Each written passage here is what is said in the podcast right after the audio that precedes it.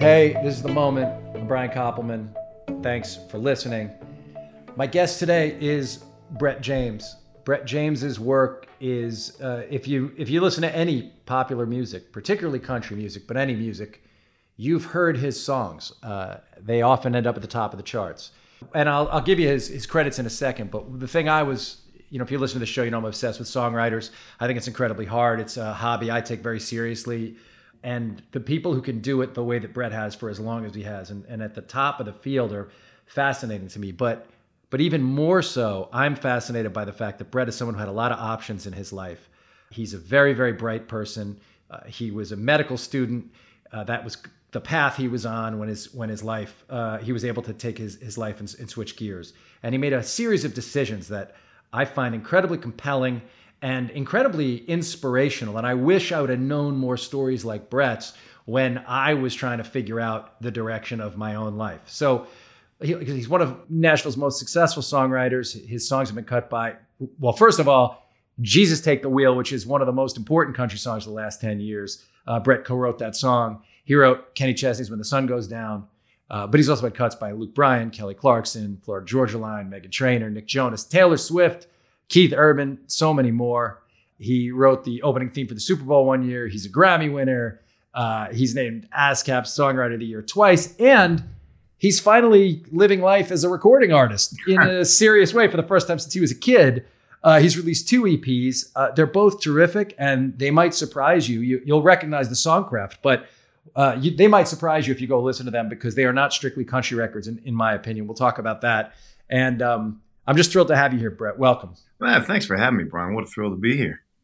Well, uh, man, I was, you know, I've done a lot of reading about you and I've listened to a couple of uh, I- interviews. And one thing that sounds amazing to me is that you were 19 before you picked up a guitar for the first time. And I'm just wondering, like, did you think of yourself as an artistic person, a writer at all, an outsider before you picked up the guitar? Or, um, or were you just like one of the guys and, and didn't know that about yourself?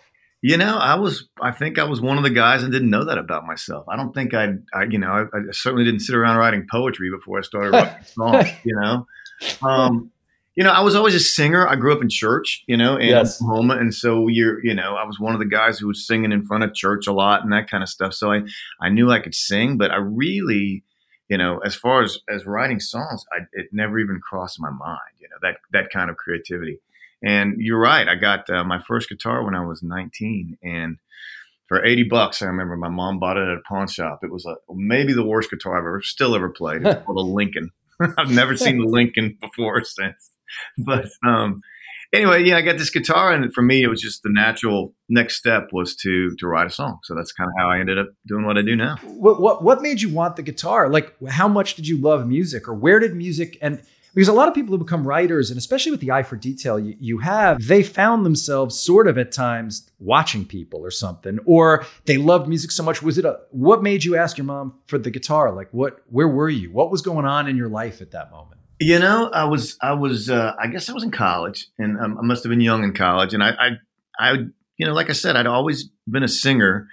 I played saxophone, jazz saxophone when I was younger, and stuff like that, but never really had played an instrument, I could play music for people, you know. And I, I, I really don't know. I just there was just something in me that wanted. I, I guess I wanted to be a rock star like everybody else. Probably what right. you know.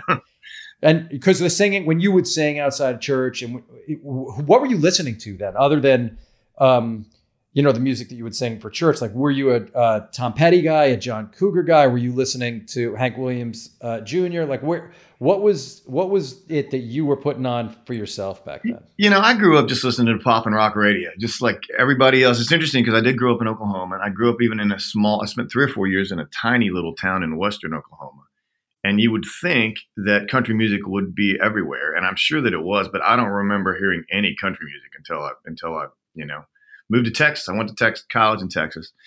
And but you know at that time, uh, like I said, I, that Lincoln guitar I learned to play because I uh, by buying the uh, John Cougar Mellencamp Scarecrow songbook, and, and I knew that I knew that album so well. Me too, by the know, way. I knew, Me I, too. Like, I can, did yeah, it was one of, still one of my one of my all time favorite albums, and uh, I knew those songs so well, and they were all relatively simple. So that's how I learned to play guitar was was uh, sitting there chording out John Cougar songs. Ah, uh, man, I, I remember staring at that at that record, and um, so I'm, i think I'm a couple years. I'm 54. Are you 51 or 52 or something? 52, yeah, 52. Yeah. So I I remember staring at that album, uh, you know, the vinyl album, and it it had some lyrics by a guy named George C. Green, and I I remember going oh, this some guy wrote words along with. John. I remember being totally fascinated by like, what is that? How does that work? Because I too wasn't a writer yet, you know. And I was like, oh, is that a kind of writing that my dad worked with songwriters, but I never saw someone who was just like a lyricist. And I, I listened to that album over and over again. So that, that's, a, that's an amazing album still. And, and, so then you started writing quickly thereafter. Were you like? um you were also studying super hard, right? Uh, what what were you like in in college? Uh, when you started playing, did you start to think like, oh, this is drawing me in. I'm spending more time on this, or, or were you still balancing your your time out? it took, it took a while. You know, in college, I was I was playing some alternative rock bands, and so I was in Texas, so we play Austin, and we play frat right. parties and that kind of stuff. Um, but it wasn't until uh, actually I, I, I got out of undergrad and into medical school before I really started taking songwriting seriously. uh, yeah, amazing. random story, right? So like I was I was a freshman in med school, and I, I took a date to see a guy named Steve Wariner. And of course, this is the like the early '90s, so country music's blowing up, and I've been living in Texas, and I become a fan of this guy, Steve Wariner, who's still just an amazing guitarist and singer songwriter.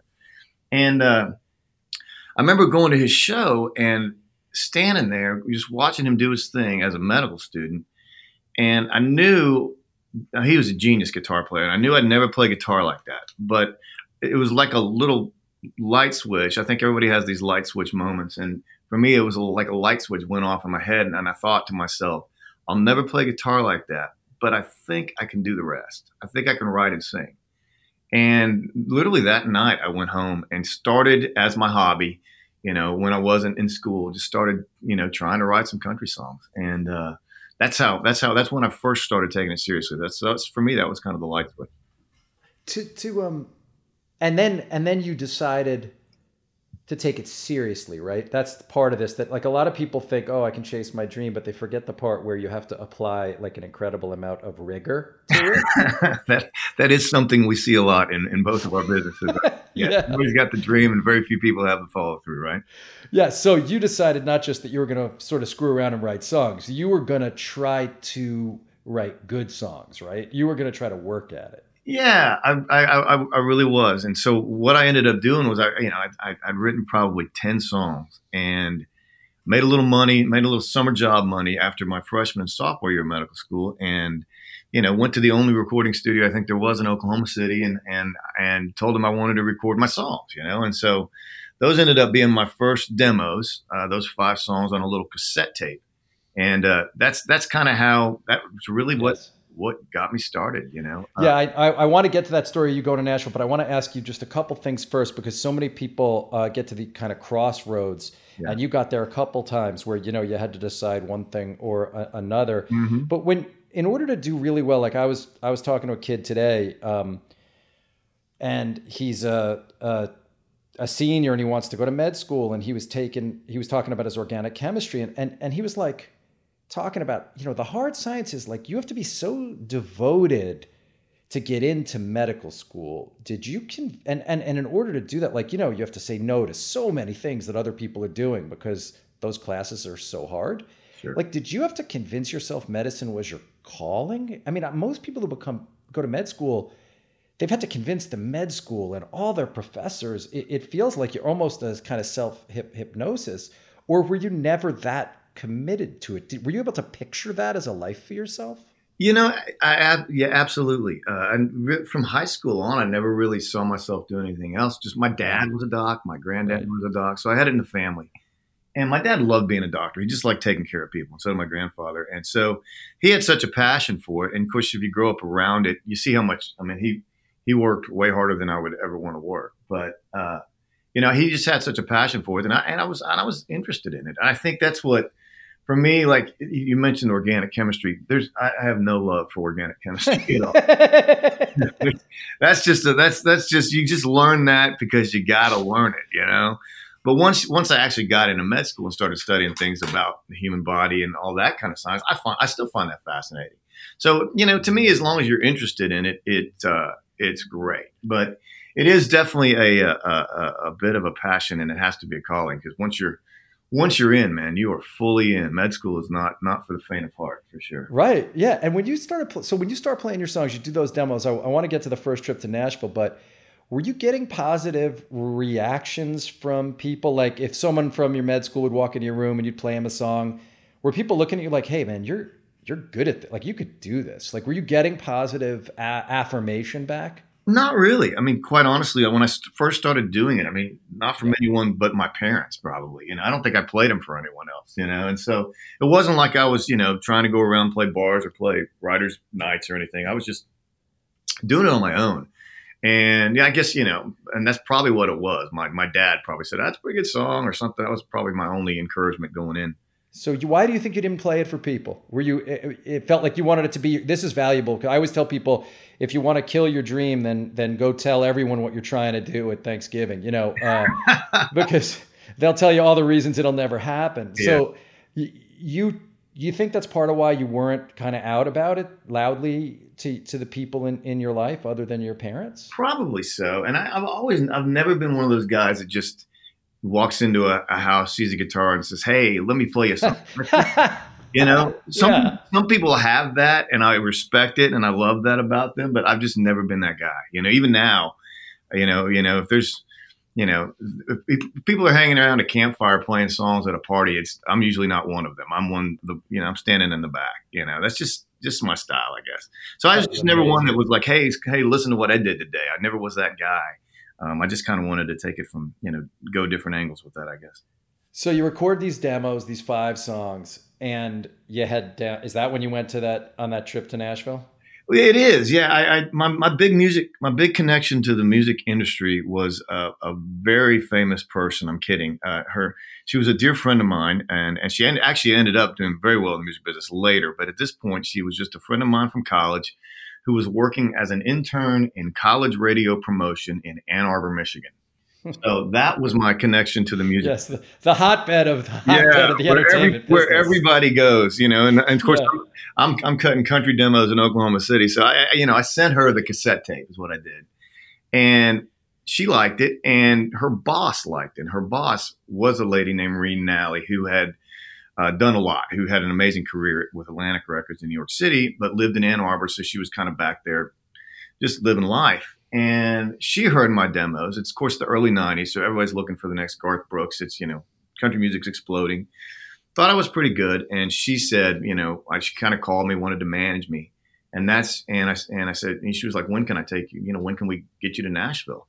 And I said, well, I'm in med school, but uh, I've got spring break coming up. So it was right. spring break of my sophomore year that I ended up meeting her in Nashville for the first time. Was that a, a super exciting phone call for you, or did you stay calm about it? No, I was I was thrilled. You know, I okay, think I mean, yeah. that, that's just super exciting. Just to, just to have anybody who's got some some cred tell you that your stuff m- might be good. You know, is is pretty. Oh, it's a huge big deal. Yes, I agree. I remember the first time anyone said our first script was good. yeah, right. Um, it's just wow. Somebody thinks I'm I can I'm decent, other than me. You know. yeah, because there's so many rejections, and so and and um, that we all have to deal with along the way. But so so you go to you go to Nashville and you got a meeting quick, right, with somebody? Yeah, you know, she she had set up a couple of record labels to meet with. I remember one was RCA, and and we went. Those we had like two record label meetings. We met with both of them, who were her friends, and they kind of patted me on the head and you know sent me sent me packing. You know, nice to meet you, kind of thing.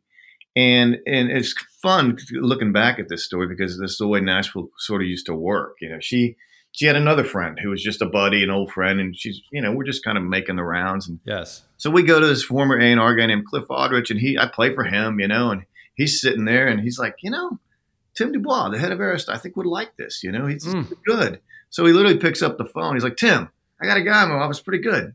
And Tim's like, bring him over. So oh, that's amazing. It sounds like right out of Walk Hard, actually. You know what I mean? Right out of that. Literally, yeah. literally straight out of that. He picked yeah. up the phone you know, Tim's like, bring him over. Next thing you know, we're sitting in the president of Arista's office. You know, we walk across, we walk down the street, Yeah. And uh, Tim. And you're carrying your wait. I want to go slow because you're carrying your guitar. Is that what you're playing, or are you playing the cassette? No, I'm carrying my guitar. I'm sure we had the cassette with us too, but I'm carrying my guitar. I got my cowboy hat on. Got the whole amazing, uh, the whole yeah. nine, looking like looking like a wannabe country star. Yes. And uh, you know, we walked into his office and and played him a couple songs, and Tim was like, "Man," he looked at me and said, "Literally, he always called everyone Mister, Mister." Uh, he goes, "I never tell anybody this, but if you move here, I'll give you a record deal." just like that. That was my third day. Unbelievable. Third day in Nashville. Yeah, and so. Okay, and so that's such a you know. Well, that's such a big deal, and I know what happened next, and I can't wait for the, everyone to hear it. But I, I, I, don't know if you know this part, but I, before I wrote my first script with Dave, my partner, yeah. I was an A and R person for nine years. That's what I did for my job. I did know that. It's crazy. So you know what that like. So, you, so had a lot of guys, a lot of guys on the back and center, center. Uh, right. I mean, the I, the odds of somebody coming into your office, playing their guitar for you, and you saying without a second meeting, without seeing them in a, a club, without um, taking their music and going and listening to the cassette a hundred times. It's it. I think one time maybe in my whole nine years of doing it did I ever do it. Yeah. It does not happen. And when you say that to somebody, you know you're changing their entire life's direction. Yeah. Um, so it's a very big deal, right? Because they might not make it, they might make it. Uh, it's a momentous thing to say. Also, you're putting that guy was putting his whole, even if he was the president of the label, he knows he's committing all sorts of people to do all sorts of work on your behalf with those words. Exactly. Yeah. But you did something really weird, dude. So explain what you did when he said that to you. You didn't say, "Great, let's sign. I'm moving tomorrow." Explain what you did. Well, I, I said, "Well, I'm in med school. I need to think about this," you know. And so I went back to Oklahoma, and I ended up finishing that year of med school, sophomore year. Took my what you, you take board exams after your sophomore year too, so that takes another month.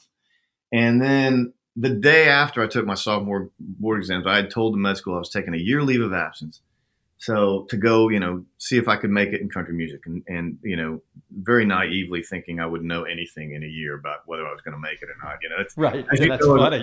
That's real, it's a yeah. ten year town. You know, that's, that's yes, it works.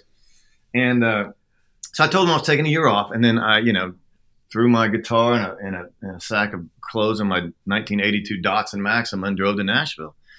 And I did not call that president of the label, Tim Dubois was his name. I didn't call him for another nine months. You know, I, I mean, don't understand. Uh, that's the part that I cannot understand. You got to explain it to us. Well, I, I think, and, and, looking back, I really don't understand why either. I, you know, I did have this. I only had one real contact, you know, and he was the guy. But sort of instinctively, I knew I wasn't ready. I just knew I was not ready to have a record deal. I knew I wasn't good enough. I hadn't written enough songs. I hadn't learned the ropes at all, you know.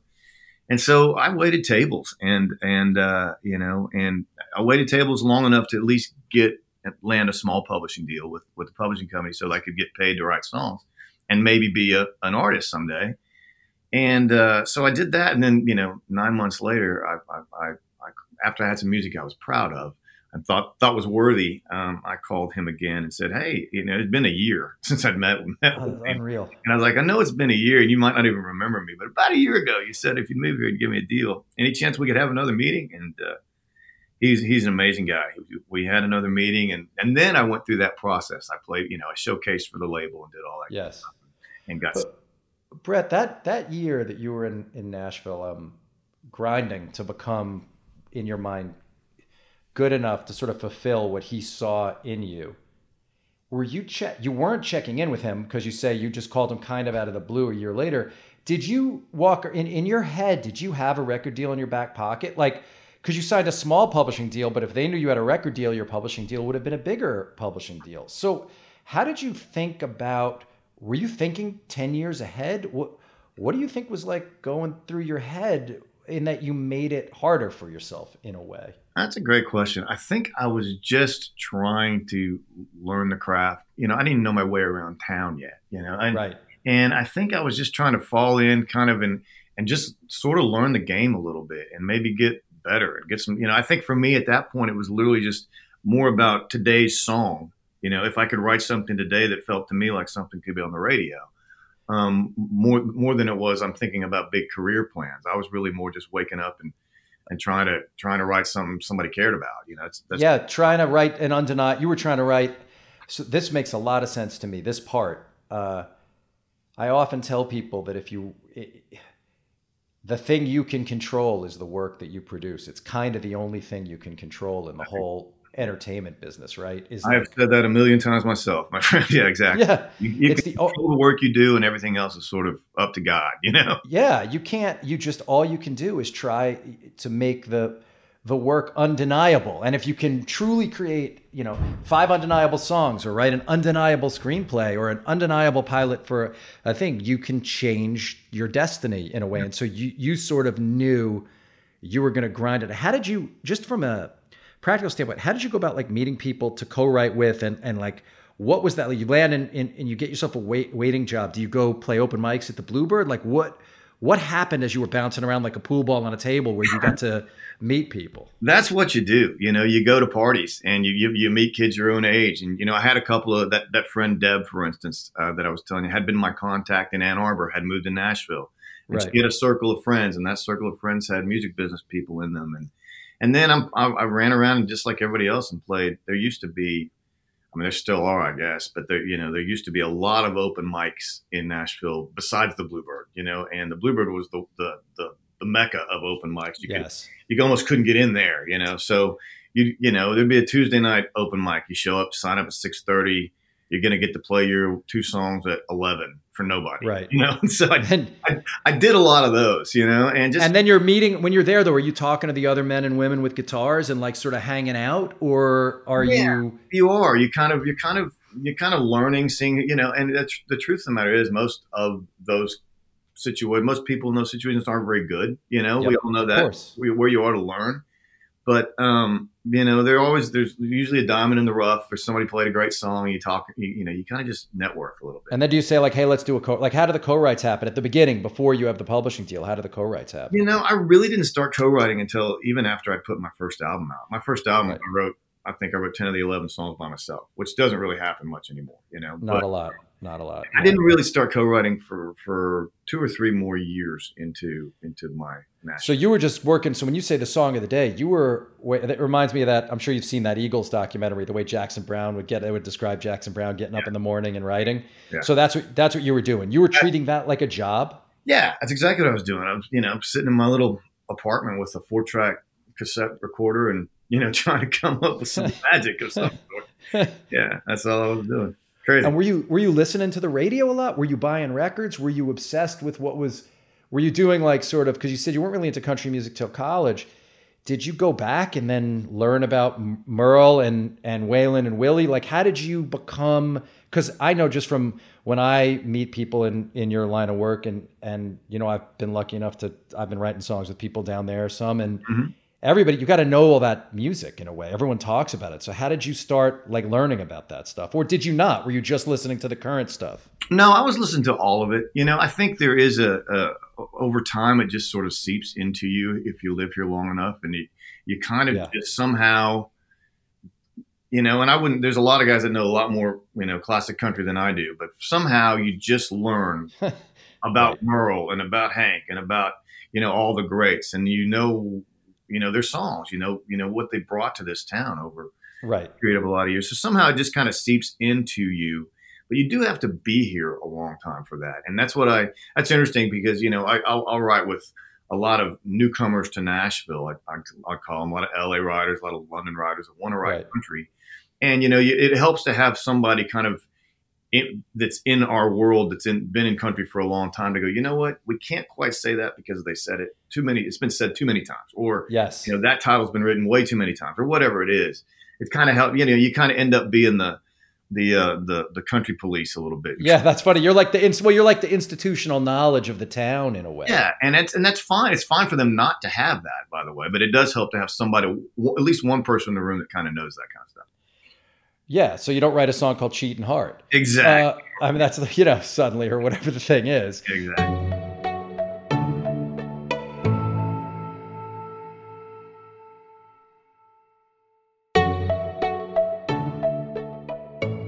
So you so you're you're steeped in it because you're there. You're just in in town and you're and you're writing. Yeah. And you call the guy up and and are you? Uh, did you call any other labels? Did your publisher try to get you in front of labels, or was did in your mind? I'm going to call the Arista guy when I'm ready. Well, Arista was the best. I mean, they were, right. they were the, the deal he offered me was the deal that I you know I learned this after I after I'd been here for a while was that it was the deal uh, you know everybody had been wanting for five years for this guy you know because he'd he'd only at that time Arista was they'd only signed six artists and they were all gold or better and the first two were Alan Jackson and Brooks and right. Dunn, you know they kind of had the golden touch or yeah, Tim had the golden touch at the time. I was I was actually one of their first huge failures. And I was gonna say you were one of the only flops, yeah, in the beginning. exactly. But, so um, um, uh, anyway, yeah, that we didn't go anywhere else, just to Tim, and uh, and it worked out. You know, I mean, it didn't work. It didn't work out for my my artist career, but it sure was a great, great time. And, and, at the time, you were not thinking to yourself because it's a great thing. Also, I think inspiring thing, which is you've been able to make your living at a something people dream about, but it actually wasn't your specific dream, which was to be an artist at first. And yet, you obviously ended up living a life everybody would would want to live if they could, any creative person. So,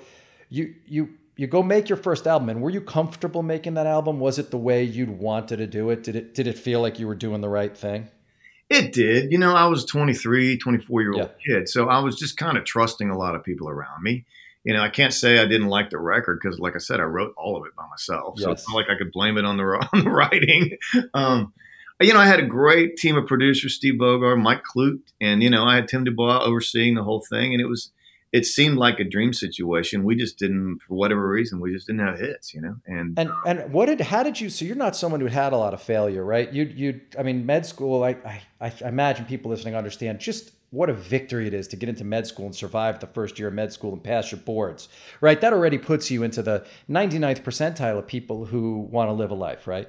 But and then you come to Nashville and you immediately get a record deal, and in fact, it's on your own terms. You wait till you think you're good enough, and everything is swimming in the right direction. Right. and suddenly you have um, uh, what would be considered a failure of sorts, and that the record didn't take off. And what? Uh, yeah. How did you process? What happened to you emotionally during that time? How'd you pick yourself back up, man? It's really challenging. I mean, that was a, a really hard thing. Um, you know, I was on Arista from '93 to '97 or '8. Yes. yes. You know, you and you, I made a first record. You know, it's in Walmart for like a hot minute. You know, and then it's not. Yes. And what's interesting oh. about what about you know failing in the music business or whatever is it's sort of public failure. Like yes, yes, you know, it's it's like yeah, that was that guy. Oh, it didn't work. Well, also everyone in your home, also like it is. public. I mean, I've had movies that bombed, man, and and like it's funny. The successes people know about, but the failures you hear from them. You know what I mean? exactly. Yeah, yeah, exactly. And at the end of that tenure, at the end of that time period, after I've been trying for a long time, and then got dropped from Arista Records, you know, in '98 or whatever. Yeah. I mean, there was a, you know, I still, I remember it was published by EMI, and I would just be sort of embarrassed to walk in, you know, and to, to walk in the office. I was sort of that. At this point, I'm you know, I don't know, 28 years old or something. And I just totally felt like a washed up sort of has been who was hanging around trying to do something. I didn't even know what. So it was, it was, it was not fun. I mean, failing right. like publicly is not fun. Your friends are like, what happened to your record, man? Uh, oh, that's an uncomfortable conversation that exactly. people back home and all that stuff. Right. So it, so it hurt. It hurt actually. Yeah, it does. It stings a little bit. Yeah. And at that time, are you writing songs uh, every day? Also, started. You're in the co-writing routine. I know you had a partner that you wrote a lot with. Mm-hmm. So, are you? Is that the time that you're really grinding on the songwriting in in Nashville? It was. That's when I started that. Yeah, I started. I kind of made the shift gradually in uh, over that in the late '90s. After I, after I've lost a record deal, but I still got a publishing deal, so I might as well try to write for other artists. You know, that was kind of what there was to do. What was in front of me. Yes. And, um, so yeah, I started doing that, you know, in in the in the late '90s, and with with no success, and that's why I ended up, I think, going back to school. Going back. But, yeah. but did you did you wonder? I've had this happen to me where something I thought was going to work out didn't, and and at times it can make you wonder if you've like lost your north star, like the thing you thought you were sure of in a way. Uh, I know what's good, or you know, my own standards are what's going to sort of allow me to make creative decisions. And then in, in failure, sometimes it takes a minute for me to recalibrate and go, well, wait, okay, that didn't work, but that, that doesn't mean that I've lost the plot completely. Like I can still find my way through this. Was that hard for you to, you know, you had years of not writing hits when you thought you knew how to write a hit. what kept you going at it, do you think? That's a great question too. Uh, you know, I, I think just the fact that at that point I didn't have anything else to do. this was somebody was dumb enough to pay me to do it, so I was trying, you know, and that's all, that's about it. And I knew that I, I had I knew that I hadn't cracked the code because I was around some people that had kind of cracked the code. yes, you know, everything they were writing was working, you know, and they're they're they're killing it, and I'm kind of not. I'm not sure why not. And you're kind of just trying to put the pieces together until some magic happens. You mean you knew like you? That's a fascinating. Okay, that's really um that's a great sort of distinction that you didn't just get bummed about it. You actually were like, hold on, there must be something in these songs that isn't exactly, even though they're good and everyone likes them and the melodies are good and I'm smart and I can write good lyrics. You knew or you were willing to accept that it was possible that you hadn't actually solved what it means to write a song that's going to break through. Yeah. I, I, knew for whatever reason that I, I, at that time for what was happening yes. in country music at that moment, I was kind of not not getting it. You know, as hard as I was trying. Amazing. Some yes. of like they could be hits for people, but for whatever reason they're not getting recorded. All that stuff, and so right. you're trying to just trying to. You, you, you take take more swings and hope you hit something is all I was trying. And then did you learn to not like? Did you um like uh, you'd write a song? I imagine then you get to the place in the beginning, you're like, that's a hit. And then by the middle of that, you must be so just sort of phlegmatic about it. Like, well, that's another song. I, I like it. I have no idea if anyone else is going to like it. Yeah. And, and, there's a lot of writers that are doing that today in Nashville, quite honestly. There's writers that are, you know, have publishing deals that are, you know, writing what they think are hits every day and they're not, they're not getting recorded either. And, and like we talked about, all you can control is your work. If the work is great, but still sometimes, you know, all the pieces don't align. And so, you know, maybe they're just waiting for their chance. And we always tell people in Nashville, you know, you know, you have write a lot of hits so that once one does break through, when everybody, all the A and R guys, yes. songs, you've got ten to follow it up with. And you've seen, I mean, uh, you know, that. no, that's consistent with. But by the way, that is consistently true with. I mean, if I look at Brandy Clark and I look at Shane McAnally and I look at you, that's three people who couldn't get a song cut Mm. Um, and then when it finally happened, you know, Shane had seven years of no one cutting his songs. Yeah, sure. Um, and then when it finally happens, you know, everyone's like, "Oh, that that person was great um, all all along." Yeah. You know. Uh, so, but you left also, right? So this is I, I also love this. So you, but you finally did decide it's not responsible or something as you got to be near thirty. Like, what happened that made you go back to med school?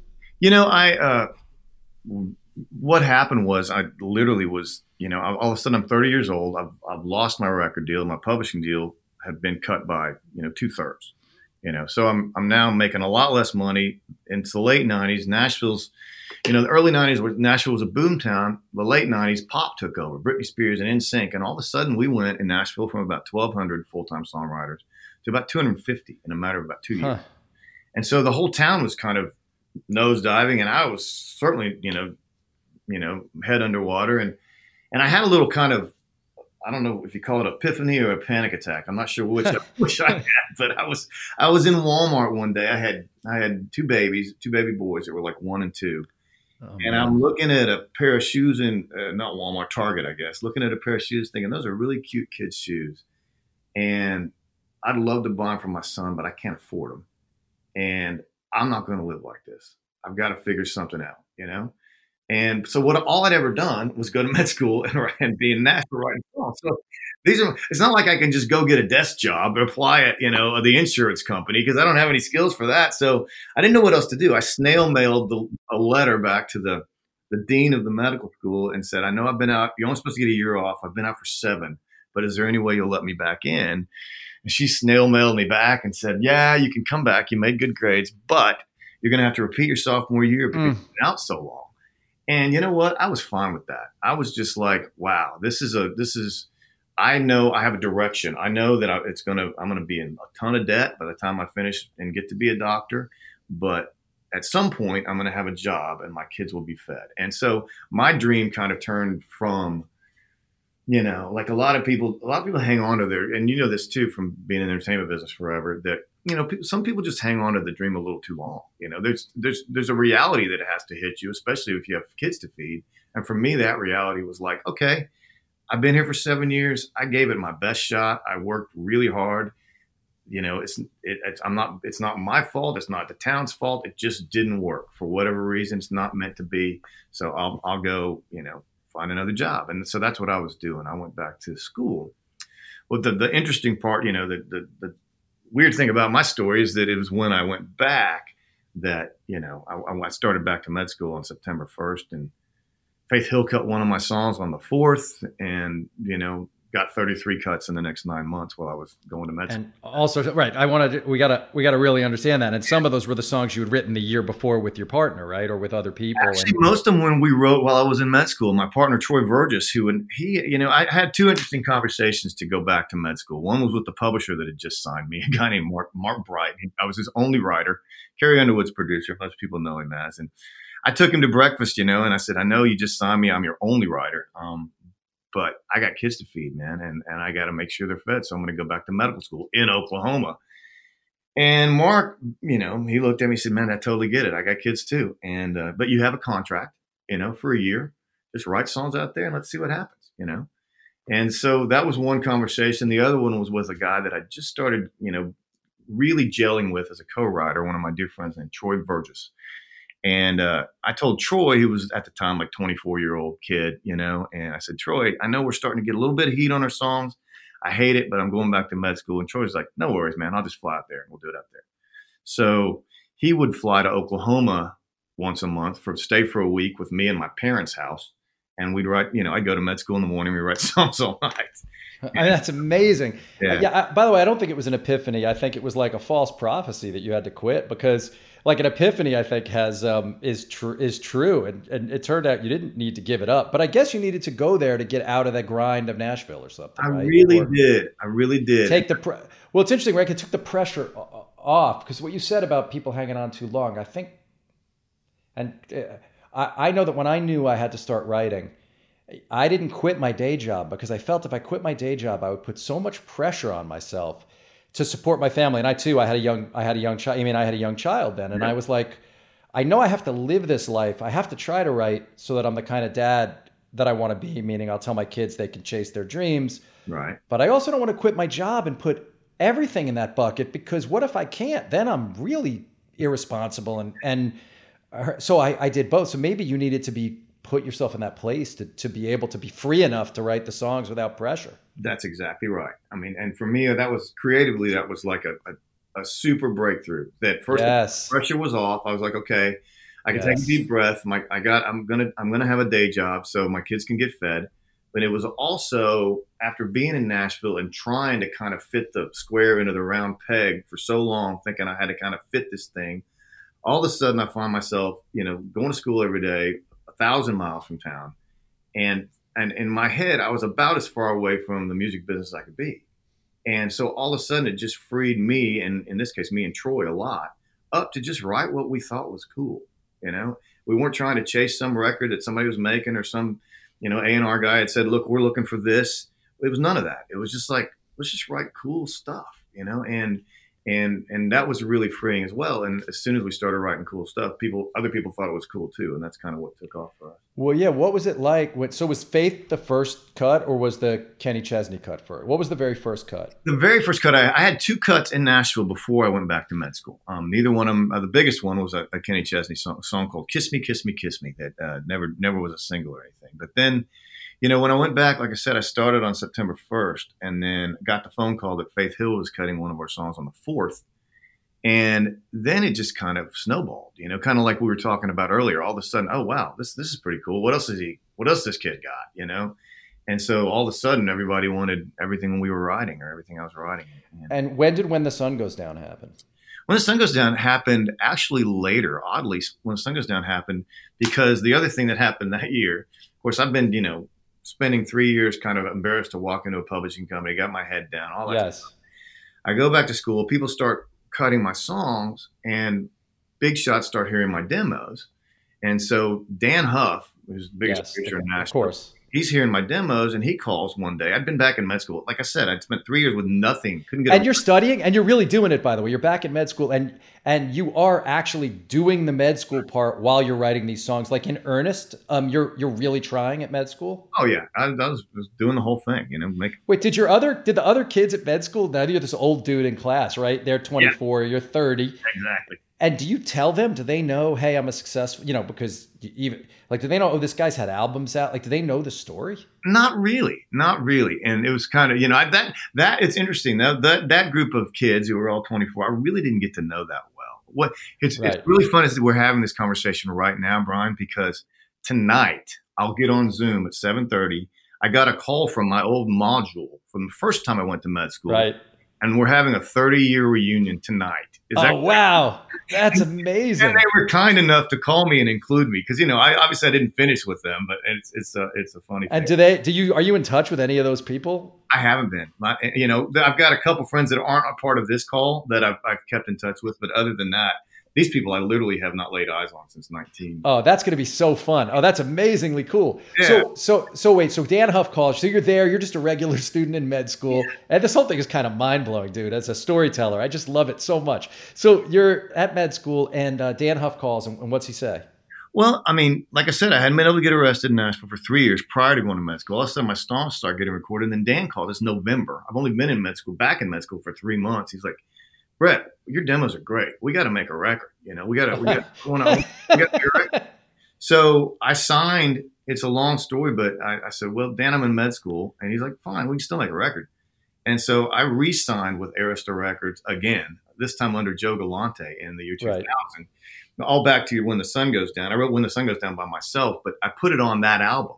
And of course, that album then, like, never, you know, I put one single hit radio, and the day it lost its bullet, I lost my record deal again. Yes, fantastic. But that's that said. I, Joe Galante called me and said, "Okay, I'm dropping you from the label, but I want when the sun goes down for Kenny Chesney." I was like, "You got it." So that's right. It. Well, that's a that's a positive thing.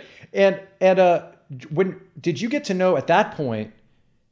Well, let's do this. So you, you get all these songs cut that year of med school, and and talk to me about the you realize, okay, I'm leaving. I'm I'm gonna be a songwriter now. I've got songs on the radio. They're cutting my songs. I'm gonna make a lot of money doing this.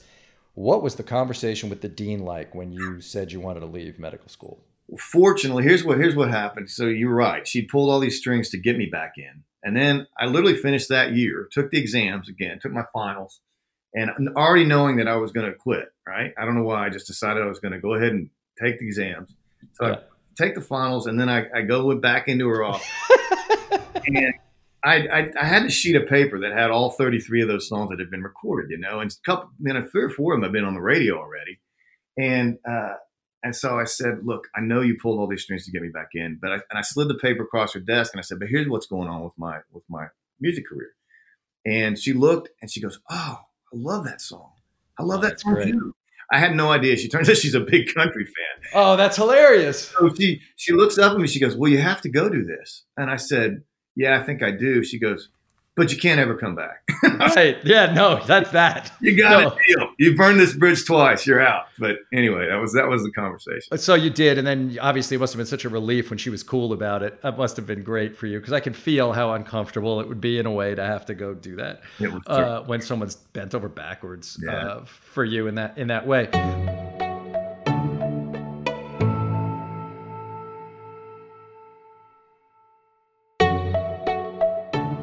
When when they're cutting your songs in the beginning, just people are curious about that, and I actually never asked. Um, I didn't ask Shane this question or anyone else. Uh, it's different now that you're a famous person, you know, in, in in Nashville. But back then, like when Faith would cut your song, or the first time Kenny Chesney did, do you have any involvement in that? Did they ever call you and say, "Hey, man, I'm cutting your song," or "Hey, swing by the studio for the mix," or do you just find out kind of by a call from your publisher? I mean, what, how does that part of it work? You literally, I mean, at that point, especially, you know, now I'm friends with some of those people. So, yes, yeah, call me. But uh, no, back then it was literally, I'm, I'm, sitting in the library of med school and I, you know, my little flip phone would buzz. And I remember I'd step out, you know, step outside the library and, you know, Kelly King, my song plugger, would be on the line. She'd be like, Brett, you know, Tim McGraw just cut Telluride or whatever song. Unreal. And I, right you know, I just like, you know, do my little happy dance and go back to studying pathology. But that's, you know, yeah, you didn't get, there's no real contact for, you know, and you don't have any, people do think we have control, we have say and we have things. But honestly, as a songwriter, you kind of just, you're, you're writing them and you're throwing them to the wind and, and just praying they, they, they find a home. Yeah. And when you go, and then, and then like when, when Kenny records When the Sun Goes Down, it becomes this massive hit.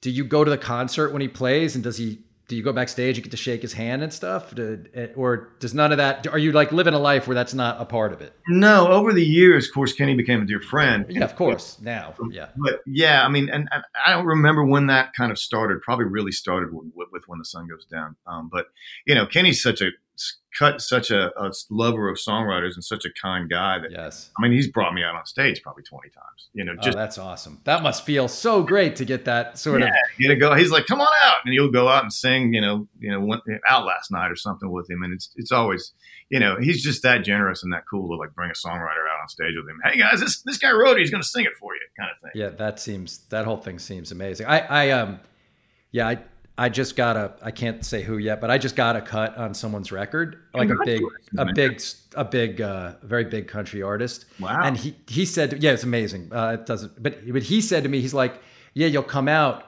uh, but but I know you know it's because I'm in a like um I know this person now for a long time. He's like, if I'm playing, come out. Maybe you'll come out on stage and play uh you know one of our songs. And I was just like, no, I'll just stand by the side and watch you play the song. And that'll be cool right here. Huh? That'll be perfectly um amazing. But but I have to imagine for for for you when that started happening, it, it must have just it must have felt inc- incredible. Like when you wrote, I've heard you tell the story, but when you wrote "When the Sun Goes Down," when you finally recorded it, because I know you, you, with your wife, was like, "That's a good song," and you didn't think much of it.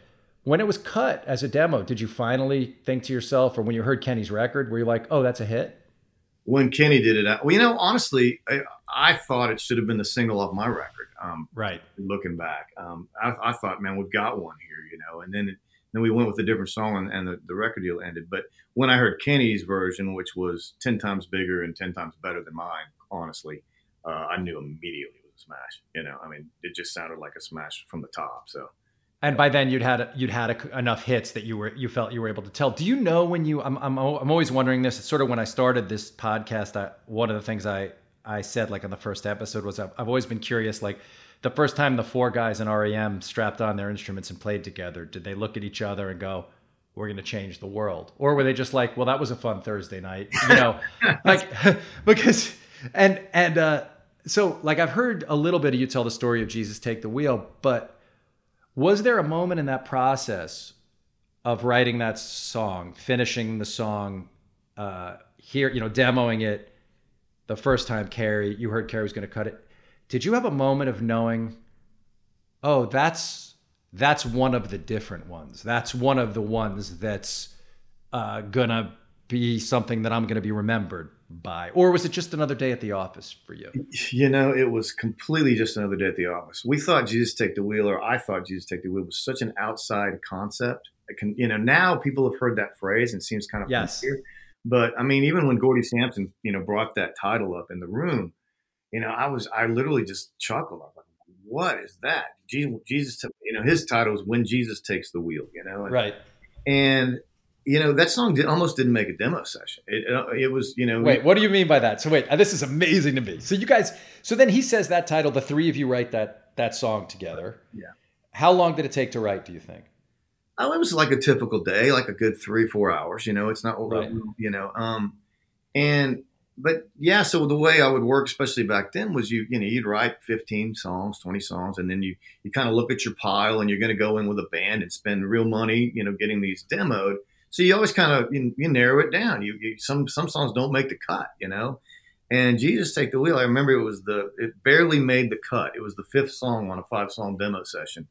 And, a demo session of, of yours. So so how does it work? Does the writer who's had the most success decide which like basically could any, either of them just demo it if they wanted to, or it was always going to be, well, if Brett wants to demo it, we'll demo it? No, either of them could have uh, as well. But, um, you know, for whatever reason, back then, I guess I was the guy in charge of doing Sure. Yeah. The three of us. And uh, so that's, you know, it just almost didn't make the, the demo session. And then, you know, people liked it. And all of a sudden, Carrie likes it. And, and her producer really liked it, Mark Bright.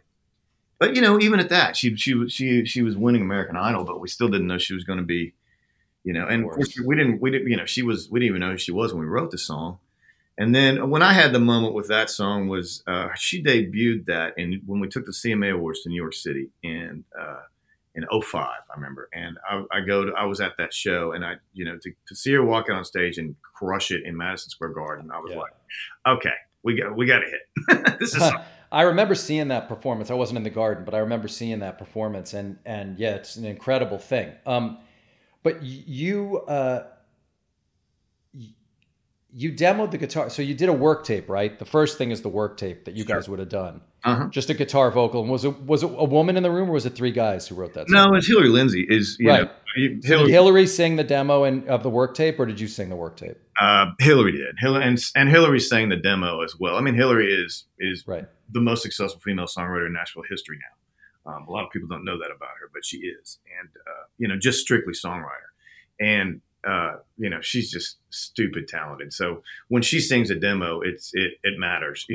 right. So she sang the work tape though, and then you showed that to your publisher, and and you had it, and and it wasn't obvious to any of you that that's the one. Well, back then I wouldn't even talk to a publisher about that. It was just it was just literally our decision whether we demoed the song. Oh, so you wouldn't show the publisher your work tapes necessarily back then? No, I, I, I never played work tapes for publishers. I just I, I, I, never wanted to hear it for them. It just wasn't my style, you know. Even still, even to this day, you don't do what? No, I don't. And I mean, I have a publishing company for the last fifteen years. Right. And, you know, and, and I have writers that I love hearing their work tapes, you know, but I've just never been one that really I like I, I, I, want whatever I present to whoever to always be polished. You know, that's just yes. always kind of been. You want to put your best foot forward with it, and and so that song, uh, when that song takes off the way that it did, then you say so when you saw her perform it is when you realized, oh, this is this is like like that, this is one of those. We got, we, we, got a special something for sure. But not when you wrote it. That's fascinating, man. That's amazing. Not when you wrote it. You're somehow so in it or something that you can't see it from above. Writing's funny, and I think I think for me at least, having um, you know, I'm I don't know, 3,500 songs into my songwriting career, probably at least, maybe maybe more than that. I mean, you you you've had those moments at least i have had those moments so many days where i thought i wrote a jesus take the wheel or i thought i wrote a number one and nobody yes. cared, or it just for whatever reason didn't find its way. You know, I mean, a lot of my favorite songs no one's ever heard that I've written. You know, because they're sitting on shelves somewhere, and so I think that's just you've had that experience so many times. You sort of, you know, you kind of just almost get immune to like thinking, "Wow, this is really that special," or "This really isn't that special," because sometimes it's also the ones that you didn't think anything of that turn into hits, or the ones that you know, you know. So it's just just a funny, funny funny business. No, it's weird. I mean, sometimes you, I, I would say in my thing, sometimes I know, very rarely. Yeah. But once in a while, I'm like, okay. like I, I knew when Dave and I wrote the pilot to Billions, which was yeah. just we didn't have a deal or anything. We just wrote it on spec, like the way you'd write a song, just in a wow. room.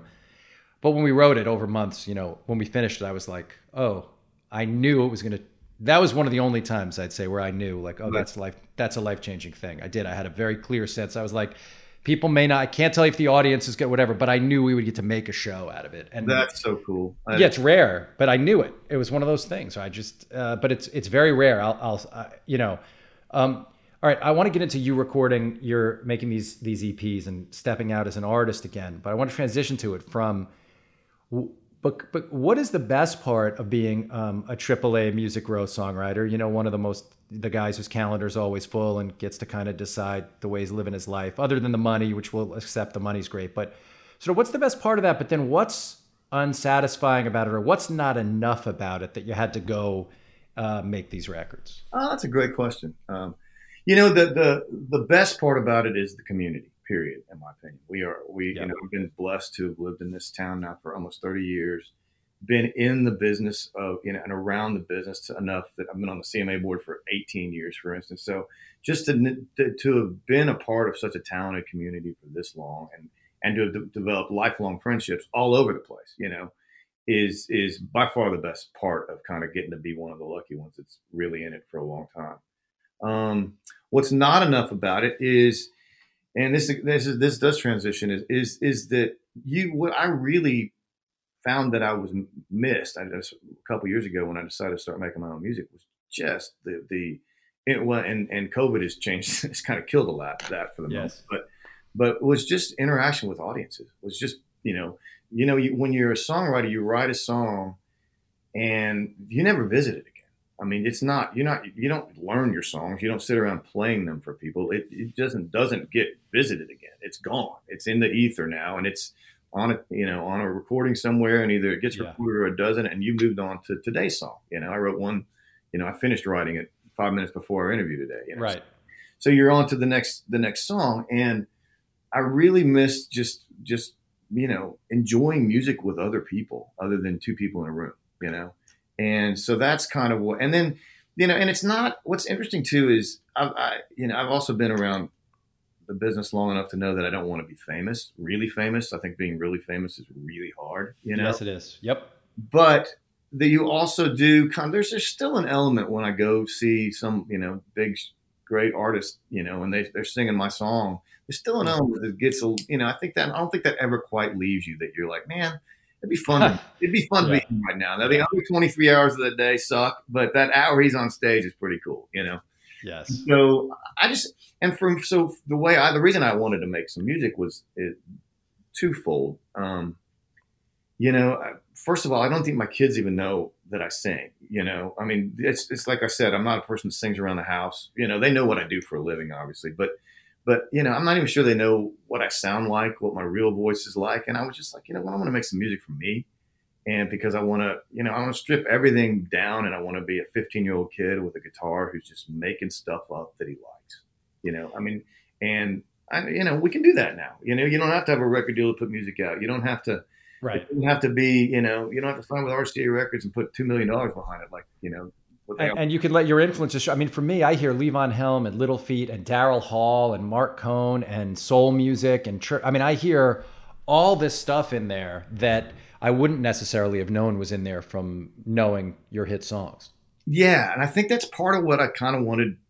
I, I want to continue to do. You know, is just is is kind of make music that is me you know and i think that's something i never figured out as a country artist honestly and that's part of why i think that's partly why i didn't work as a country artist because it probably wasn't authentic you know what i'm saying and right that you know i just think i just wanted to make some authentic music that i love that at least you know hopefully some other people will love it too but if they don't that's okay too i just you know i just needed to and need to continue to do that and hopefully the, the, the ultimate goal was to be able to play a bunch of shows with horns and all that good stuff and right Hopefully, well, it's coming, but it, it, it, this was going to be the year for that, and so COVID shut that down. Well, it can still happen. I mean, what, what's interesting is uh, as you're talking about it, it, in a way, you probably weren't ready to do this until you felt comfortable, and you know, really do it until you were. Get, I always think like one of the biggest battles in life is to get to the place where you're just comfortable in your own skin, like you're just comfortable being the person that you are. You still always want to improve and you're be kinder and better, all that stuff, but you know what I mean, like where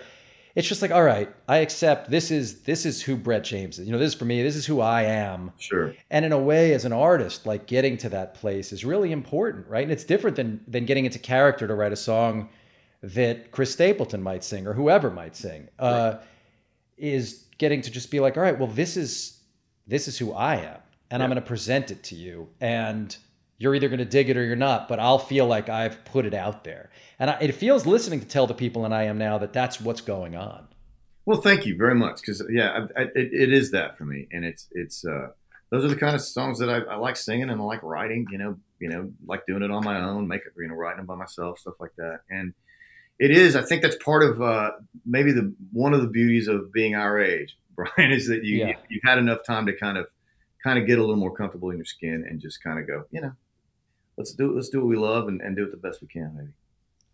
Well, that is a perfect place to end on. Let's do what we love and do it the best we can. I think is really, uh, really awesome, man. Your uh, your story is so inspiring, and, and your work is so great. And uh, I really appreciate you spending the time. The world lost a, a smart and caring doctor, but they got uh, a whole bunch of songs, and I think the trade off was uh, was worth it. Uh, Brett, where can people? Where are you online? Are you, I think you're on Instagram, right? I think I, I just followed you on Instagram. Yeah, Brett James Songs on Instagram, uh, and that's about it. I mean, I've got a YouTube channel, stuff like that, but uh, and then you know, so, EPs are out on, on Spotify and, and, all that good stuff too.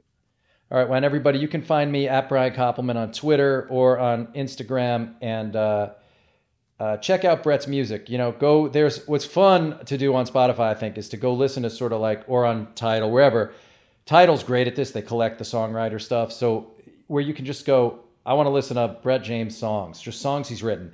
And you'll be blown away by just how many of these songs you know and have meant something to you.